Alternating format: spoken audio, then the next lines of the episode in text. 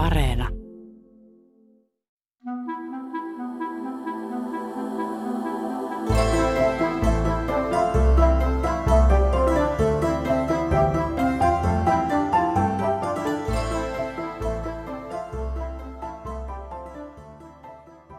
Raija Harhio Rimpelsä, olet kirjakauppias täällä Berliinissä ja ollaan nyt täällä sun kirjakaupassa.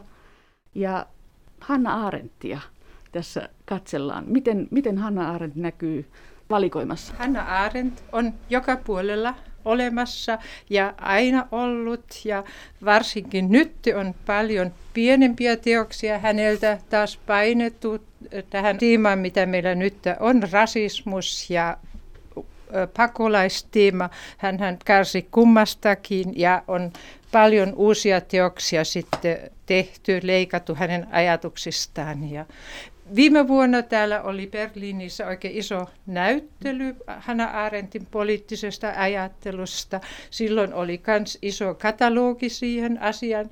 Ja sitten on biograafisia teoksia ju- juutalaisuudesta, sitten on paljon vielä, miten aktuaalista Hanna Arendtin ajattelu on tällä hetkellä, että hyvin paljon sitaatia ja hyvin paljon teoksia vielä hänen ajattelutavastaan. Eli hänen, hänen niin teoksia painetaan koko aika jatkuvasti. jatkuvasti. Ne ovat jatkuvasti esillä. Että ne, hänen tärkeimmät teoksensa on aina olleet saatavana. Niistä ei ole koskaan ollut puutetta. Mm.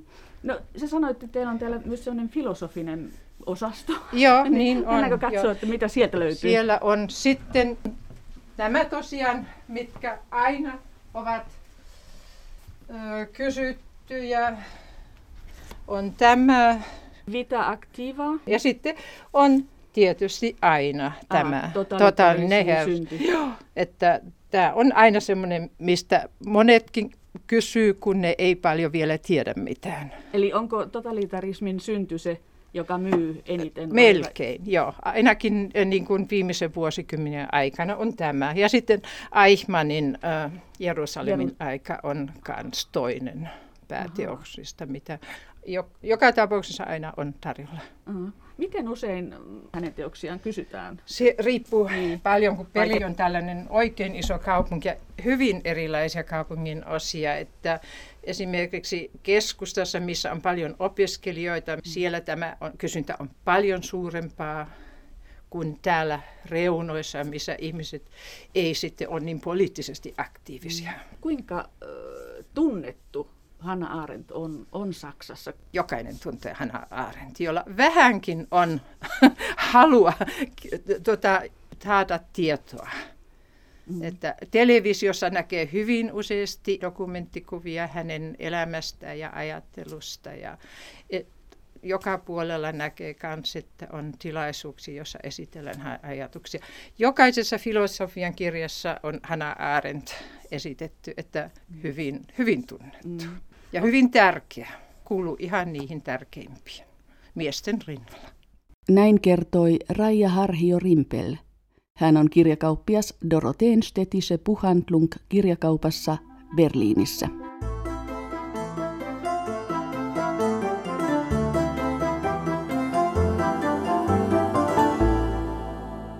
Saksalais-amerikkalainen Hanna Arendt on 1900-luvun merkittävimmistä ajattelijoista ja yhteiskuntateoreetikoista, ja hän on myös terävän, rohkean ja kiistellyn ajattelijan maineessa. Hanna Arendt uskalsi sanoa ääneen myös epämiellyttäviä asioita. Hänen Aihman Jerusalemissa teoksensa on tästä hyvä esimerkki. Kirja on kirjoitettu natsirikollista Adolf Eichmannia vastaan käydyn oikeudenkäynnin pohjalta. Teos julkaistiin vuonna 1963 ja se herätti suurta kuohuntaa ilmestyessään. Arendt puhuu kirjassaan pahuuden arkipäiväisyydestä, siitä, että kenestä tahansa voi tulla Eichmannin kaltainen massamurhaaja. Arendt piti Eichmannia ihmisenä, joka oli valmis tottelemaan ja tekemään mitä häneltä vaadittiin. Hanna Arendt tunnetaan myös totalitaaristen yhteiskuntajärjestelmien tutkijana. Hänen 1950-luvun alussa tekemänsä määritelmä totalitarismista on leimaa antava vielä nykyään. Hanna Arendt nähdään valokuvissa usein tupakka kädessään ja miettelijänä. Mutta oliko hän vakavamielinen ja alinomaa mietiskelevä älykkö? Saksalainen filosofi Wolfram Eilenberger kertoo. Also die private Hannah Arendt war, und das war ihr selbst äh, zunächst völlig unerklärlich, zunächst einmal, ähm, und ich kann das nicht anders sagen, eine echte Frohnatur. Sie, sta sie stand morgens auf und war froh, auf der Welt zu sein. Arendt oli yksityishenkilönä todella iloinen ja positiivinen. Hän nousi aamulla ylös sängystään ja oli iloinen siitä, että on olemassa. Hän oli kaikkea muuta kuin depressiivinen ja tyytymätön. Hän saattoi olla hyvin ironinen ja myös nauraa piekkaasti. Hänellä oli myös terve suhde omaan kehoonsa ja seksuaalisuuteensa. Sanoisin, että hän oli ihminen, joka osasi olla onnellinen. Hänessä oli myös dominoiva puoli, ja hän oli myös rohkea. Hän uskalsi aina sanoa, mitä hän ajatteli. Siitäkin huolimatta, että hän teki selkeällä argumentoinnillaan itsestään epäsuositun. Yksi filosofian perusajatuksista on, että filosofi, joka sanoo, mitä toiset haluavat kuulla, ei ole filosofi. Arendt sanoi aina totuuksia, joita kukaan ei halunnut kuulla. Hanna Arendt syntyi pohjoissaksalaisessa Lindenissä vuonna 1906, mutta Arendtin perhe muutti Königsbergiin tytön ollessa kolmevuotias. Arentit kuuluivat Königsbergiläiseen porvaristoon. Paul Arendt oli ammatiltaan insinööri. Sanotaan, että hän myös luki paljon, erityisesti kreikan ja latinankielisiä teoksia. Myös hänen vaimonsa oli sivistynyt. Hän oli opiskellut musiikkia ja ranskaa Pariisissa. Marta Arendt kuului 1900-luvun alussa naissukupolveen, joka piti tärkeänä, että tyttärillä on samat mahdollisuudet opiskeluun kuin pojilla. Hän seurasi myös tarkkaan tyttärensä Hannan kehitystä ja kirjoitti kaiken ylös. Marta Aarentin tarkkojen muistiinpanojen ansiosta tiedetään, että Hanna osasi lukea ja kirjoittaa jo viisivuotiaana.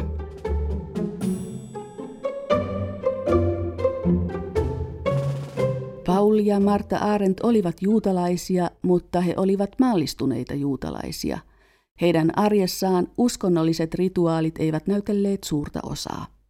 Myös synagogassa Hanna kävi isovanhempiensa eikä vanhempiensa kanssa – Hanna Arendt itse kuvasi perhetaustaansa myöhemmin sanoin, että hän kasvoi tyypillisessä assimiloituneessa saksalaisjuutalaisessa ympäristössä. Toisin sanoen Arendtit olivat saksalaiseen yhteiskuntaan sulautuneita juutalaisia. Mutta jos juutalaisuus ei hänen kotonaan ollutkaan keskeisessä osassa, kodin ulkopuolella hän joutui asian kanssa usein kosketuksiin jo lapsuudessaan. Olen vanhasta königsbergiläisestä perheestä – Sanaa juutalainen en kuullut koskaan lapsuudessani. Kuulin sanan ensimmäisen kerran kadulla lapsilta, kun he sanoivat jotain juutalaisvastaista.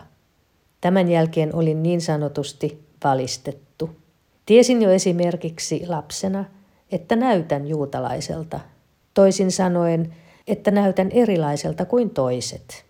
Olin hyvin tietoinen tästä erilaisuudesta – mutta en tuntenut itseäni siksi huonommaksi. Se vain oli niin. Ja myös äitini, eli kotini, oli vähän erilainen kuin yleensä. Hanna Aarentin varhaista lapsuutta varjosti hänen isänsä kuolema. Hän oli vasta seitsemänvuotias, kun Paul Arendt kuoli. Hän kasvoi siis pääosin äitinsä Martan kanssa. Itsevarman ja itsenäisen naisen mallin hän saikin nimenomaan äidiltään, Marta Arendt oli poliittisesti valveutunut. Hän oli sosiaalidemokraattisen puolueen kannattaja ja myös vannoutunut Rosa Luxemburgin ihailija. Äidin vaikutus tulee selvästi esiin, kun Hanna Arendt vuosikymmeniä myöhemmin kuvaa suhdettaan saksalaisuuteen ja juutalaisuuteen. En esimerkiksi usko, että olen koskaan pitänyt itseäni saksalaisena. Siis kansalaisena kyllä, mutta en kansaan kuuluvana. Muistan, kuinka kävin keskustelua asiasta Jaspersin kanssa vuoden 1930 paikkeilla. Hän sanoi, totta kai olette saksalainen.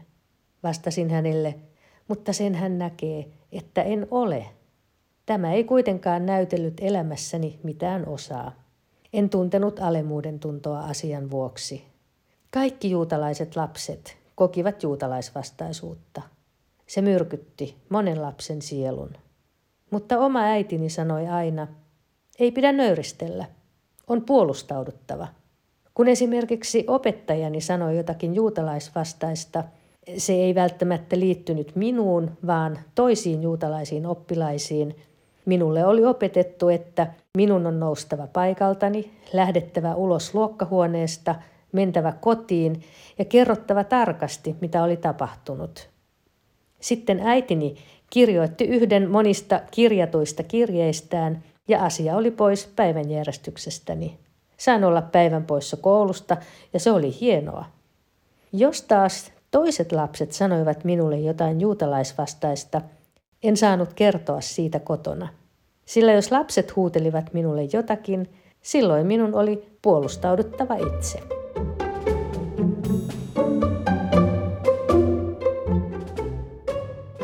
Hanna Arendt aloitti filosofian opintonsa Marburgin yliopistossa vuonna 1924. Ei ollut sattumaa, että hän halusi nimenomaan Marburgiin. Marburgin yliopistossa opetti nimittäin noihin aikoihin Martin Heidegger.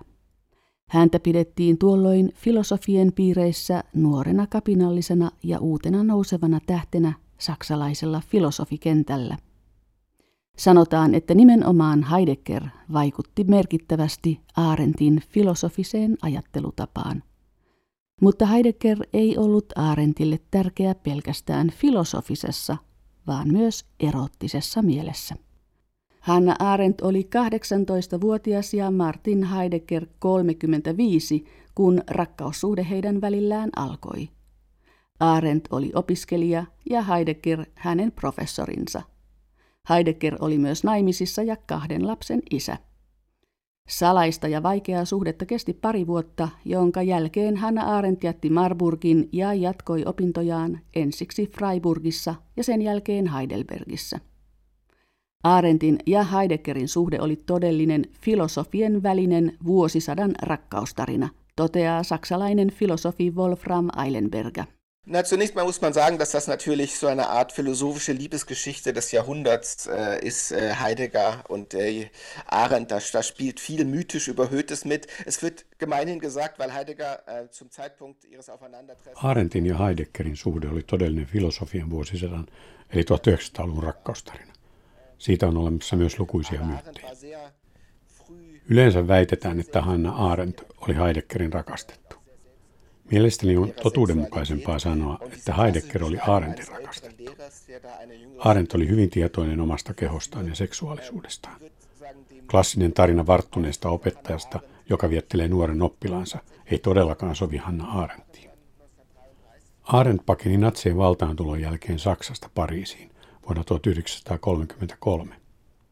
Hänelle oli myös valtava järkytys huomata, että Heidegger liittyy Saksan kansallissosialistiseen työväenpuolueeseen – ja että hänestä tuli natsiaatteen kannattaja. Kansallissosialistien valtaantulo ja se tosiasia, että osa hänen ystävistään ja jopa Martin Heidegger kannattivat natseja, oli hänelle traumaattinen kokemus.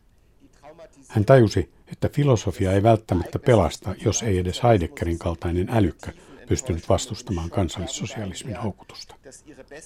Arentin ajatteluun tämä kokemus vaikutti syvästi. Hänen myöhempää ajattelua leimaa syvä epäluuloisuus ja ajatus, että myös filosofia voi johdattaa väärään suuntaan. dabei bleibt und auch äh, die nächsten Jahrzehnte bleiben wird, ist eine tiefe Skepsis gegenüber die Verführungen des Denkens selbst, insbesondere die Verführungen, die die Philosophie auch leisten kann.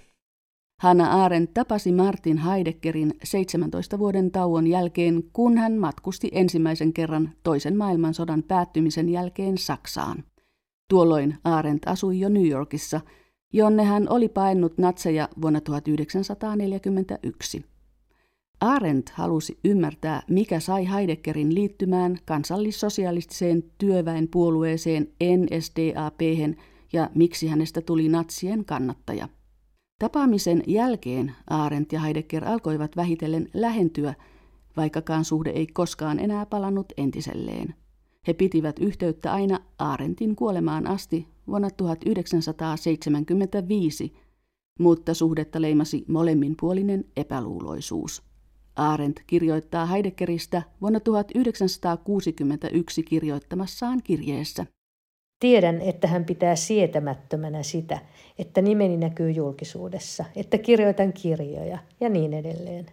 Olen huijannut häntä koko elämäni ajan.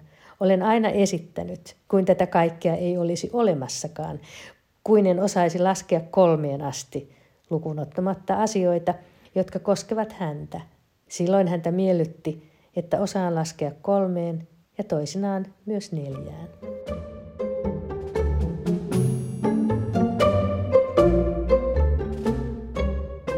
Hanna Arendtin filosofiseen ajatteluun vaikutti merkittävästi Martin Heideggerin ohella myös toinen filosofi, Karl Jaspers. Jaspers oli Arendtin väitöskirjan ohjaaja Heidelbergin yliopistossa. Arendt väitteli tohtoriksi Augustinuksen rakkauden käsitteestä vuonna 1928. Jaspersin ja Arendtin välille kehittyi Heidelbergin vuosina ystävyys, joka kesti aina Jaspersin kuolemaan asti. Hannah Arendt kuvasi 1960-luvun alussa antamassaan haastattelussa Karl Jaspersia. Mihin ikinä Jaspers tulee ja hän alkaa puhua, siellä on valoisaa. Hän on suorasukainen, luotettava ja ehdoton puheissaan tavalla, jota en ole kohdannut kenessäkään toisessa tuntemassani ihmisessä. Tämä vaikutti minuun jo nuorena. Hän liitti myös vapauden käsitteen järkeen – joka oli minulle Heidelbergiin tullessani täysin vieras ajatus. En tiennyt siitä mitään, vaikka olin lukenut kanttia. Opin tuntemaan järjen niin sanotusti käytännössä.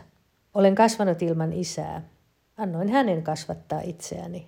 En tietenkään halua tehdä häntä vastuulliseksi mistään, mutta jos jonkun ihmisen on onnistunut saada minut järkiini, niin sitten hänen.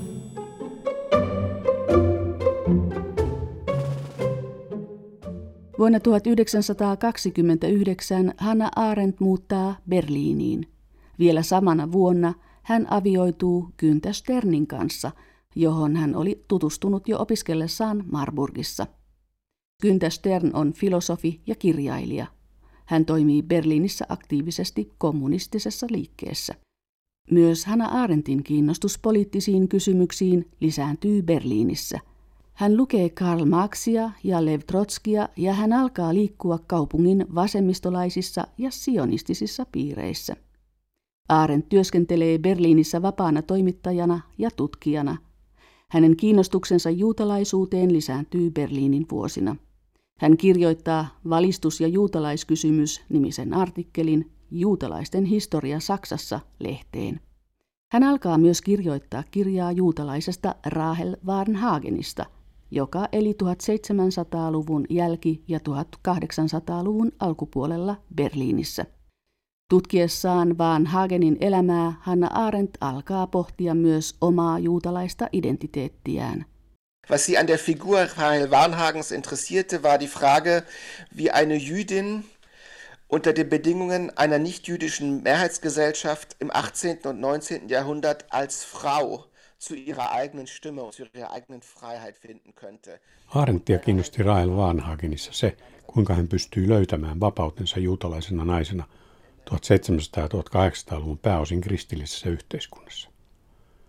Rael Vanhagen oli tunnettu salonkidaami Berliinissä romantiikan ja valistuksen aikana. Hän nosti yhteiskunnallista asemaansa kieltämällä juutalaisuutensa. Arendtia kiinnosti Varnhagenin tapauksessa se, mitä tapahtuu ihmiselle, joka kieltää omat juurensa voidakseen nostaa yhteiskunnallista asemaansa? Häntä kiinnosti myös se, mikä motivoi toista ihmistä sanomaan jollekulle, kuka hän on, ja se, miten kovan hinnan maksaa ihminen, kun hän kieltää identiteettinsä sanomalle, että en ole se, jona te minua pidätte. Arendtia kiinnosti tämä minän ja toisten välillä vallitseva jännite. Mielestäni mielenkiintoista on myös se, että kun Arendt aloitti kirjan kirjoittamisen, hän ei pitänyt omaa juutalaista identiteettiään tärkeänä. Hän tajusi vasta kansallissosialismin nousun myötä, että myös hän itse on juutalainen, eikä voi kieltää sitä enää. Hänen Rael Warnhagen teemastaan tuli kirjoittamisprosessin aikana eräänlainen Aarentin oma peilikuva. Hän tajusi olevansa samanlaisessa tilanteessa kuin missä Warnhagen oli ollut. Arendt onkin esittänyt ajatuksen, jos minua kohtaan hyökätään siksi, että olen juutalainen, puolustaudun myös juutalaisena. Geschichte ist zu sehr mit Antisemitismus überschrieben, als dass ich mich voll und ganz als Deutsche im nationalstaatlichen Sinne begreifen kann, aber sie hat sich immer unbedingt zu dem Kern hän piti Saksan historiaa hyvin juutalaisvastaisena. Siksi hän ei kansallisvaltion näkökulmasta pystynyt samaistamaan itseään saksalaiseksi. Saksalaisen kulttuuriperintöön hänellä sen sijaan oli voimakas yhteys. Arendt oli kielipatriotti.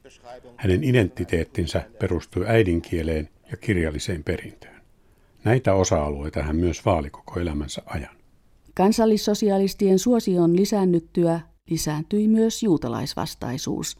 Hanna Arendt tiesi, että hän ei voi jäädä Saksaan, jos Hitler nousee valtaan.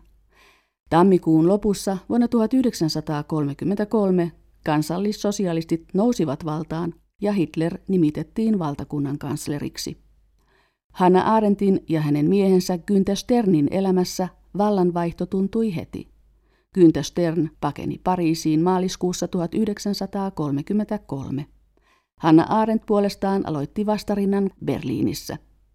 Hän majoitti kotiinsa natsien vainon kohteeksi joutuneita tuttaviaan ja ystäviään. Hän keräsi myös materiaalia lehtikirjoituksissa esiintyneestä juutalaisvastaisuudesta ja jäi toiminnastaan kiinni. Saksan salainen valtion poliisi Gestapo pidätti hänet lyhyeksi aikaa. Vapauduttuaan Aaren tiesi, että hänen on paettava. Pakoreitti kulki Tsekin, Italian ja Sveitsin kautta Pariisiin.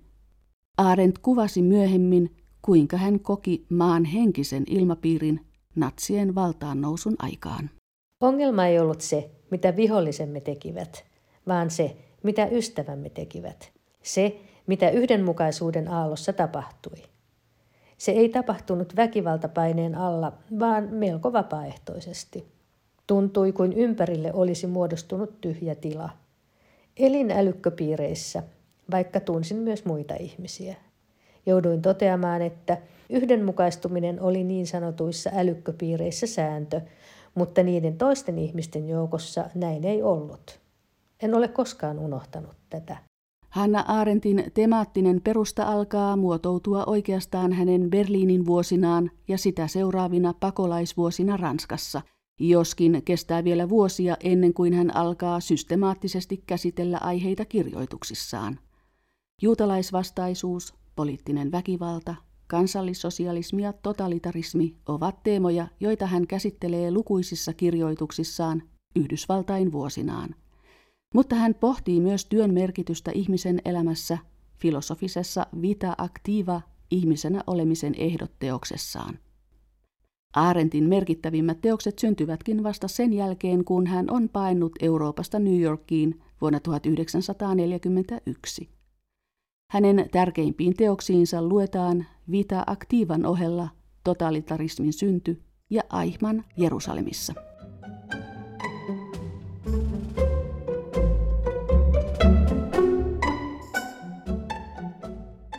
Totalitarismin syntyteos julkaistiin vuonna 1951 ja sitä pidetään Aarentin poliittisena pääteoksena. Teoksessaan hän tutki totalitaariseen valtaan liittyviä tunnusmerkkejä ja löysi yhtäläisyyksiä kansallissosialismin ja stalinismin välillä. Totalitaarisille järjestelmille leimaa antava on se, että ihmiset muokataan tiettyyn ideologiaan sopivaan muotoon, eikä niissä sallita moninaisuutta. Wolfram Eilenberger.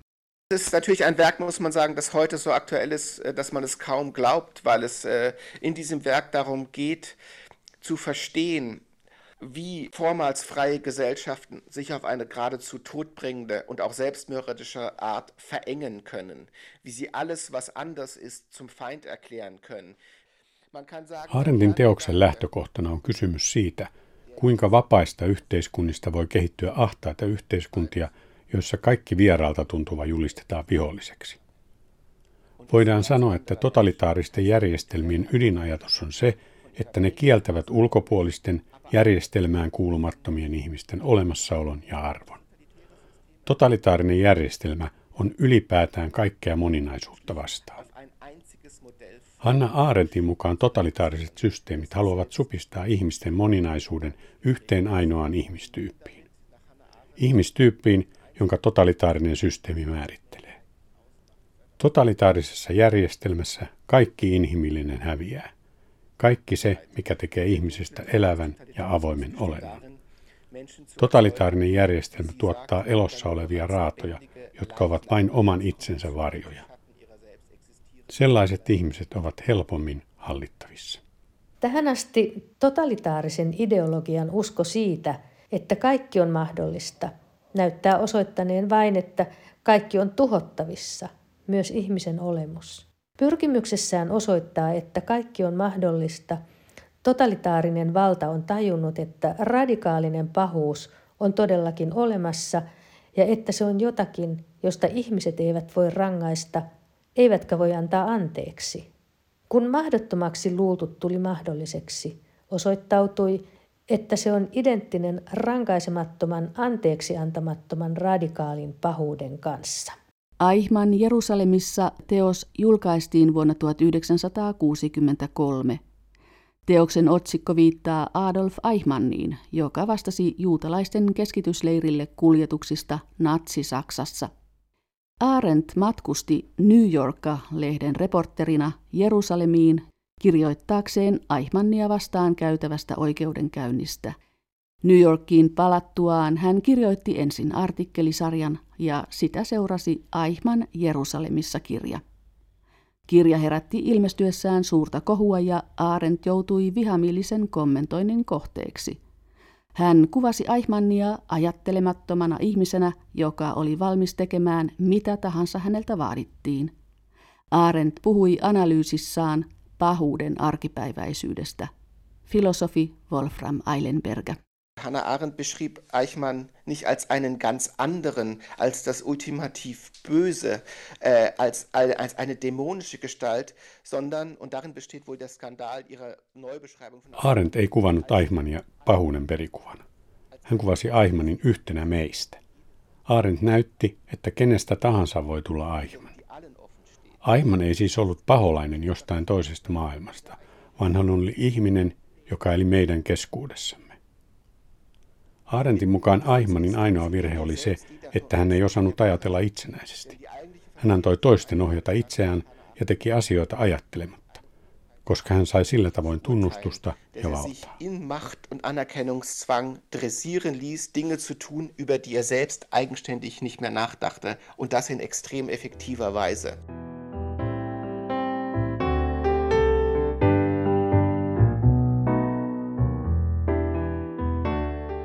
Kun Hanna Arendt toukokuussa vuonna 1941 saapui New Yorkiin, hän oli pakolainen ja valtioton. Häneltä oli evätty Saksan kansalaisuus vuonna 1937 hänen ollessaan maanpaossa Ranskassa. Yhdysvaltain kansalaisuus hänelle myönnettiin vasta 14 vuotta myöhemmin. New Yorkiin hän saapui yhdessä toisen aviomiehensä Heinrich Blücherin kanssa – Arendt ja Blücher olivat tutustuneet toisiinsa muutamaa vuotta aiemmin Pariisissa. Existenziell bedeutete es, wie für viele Exildeutsche jüdischer Herkunft, extreme Beschwernisse, denn es war sehr schwer, eine Arbeit zu bekommen, ohne eine Aufenthaltserlaubnis zu haben. Es war sehr schwer, eine Aufenthaltserlaubnis zu haben, ohne die Dokumentation. Arendt koki samoja ongelmia alkuaikoina kuin muutkin juutalaiset pakolaiset. Heidän oli hyvin vaikea löytää työtä ilman oleskelulupaa. Oleskelulupa puolestaan oli vaikea saada siksi, että sen saamiseksi vaadittiin dokumentteja, joita pakolaisilla ei yleensä ollut. He kokivat 1930- ja 40-luvulla saman byrokraattisen kaauksen kuin pakolaiset nykyään. Arentin pakolaistatus sai hänet miettimään, mitä ihmisoikeudet oikeastaan ovat, kuka niiden myöntämisestä vastaa ja mihin ne perustuvat. Näitä kysymyksiä hän pohti koko elämänsä ajan löytämättä niihin lopullisia vastauksia. existenziellen Befreiung für sie selbst, äh, denn man hatte das Leben gerettet, was viele andere ihrer Freunde und Nächsten nicht geschafft hatten. Es war andererseits zweitens die Erfahrung einer New Yorkiin saavuttuaan Arendt ymmärsi, että hän oli pelastunut. Se oli hyvin vapauttava tunne. Samalla siihen liittyy myös avuttomuuden tunne, kun katsoi toimettomana Atlantin toiselta puolelta, kuinka ihmisiä kuljetettiin tuhoamis- ja keskitysleireille. Arendt piti alkuaikoja vaikeana myös älyllisessä mielessä. Hänen näkemyksensä herättivät närää New Yorkin juutalaisälymmystön joukossa. Hän ei tuntunut oloaan kotoisaksi eikä tullut mielestään ymmärretyksi. Tämä oli ylipäänsä ominaista Hanna Arendtille. Saman tekevää, missä hän liikkui, hän tunsi itsensä aina ulkopuoliseksi. Arendtin tapa ilmaista suoraan, mitä hän ajatteli, teki hänestä epämiellyttävän. Hän oli vähän kuin piikki, joka pisti arkoihin paikkoihin.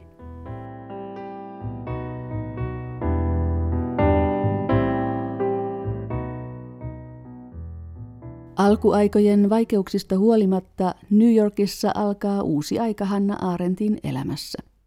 Hänen journalistinen ja kirjallinen tuotantonsa lisääntyy. Hän alkaa jo pian kirjoittaa kolumneja saksalaisjuutalaiseen Aufbau-lehteen ja hän oppii englannin kielen pikavauhtia.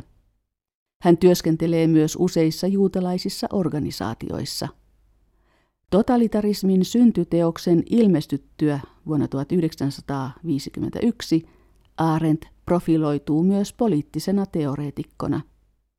Kaksi vuotta myöhemmin hänelle myönnetään professorin virka Brooklyn Collegeista New Yorkissa ja 1960-luvun alussa Chicagon yliopistolta.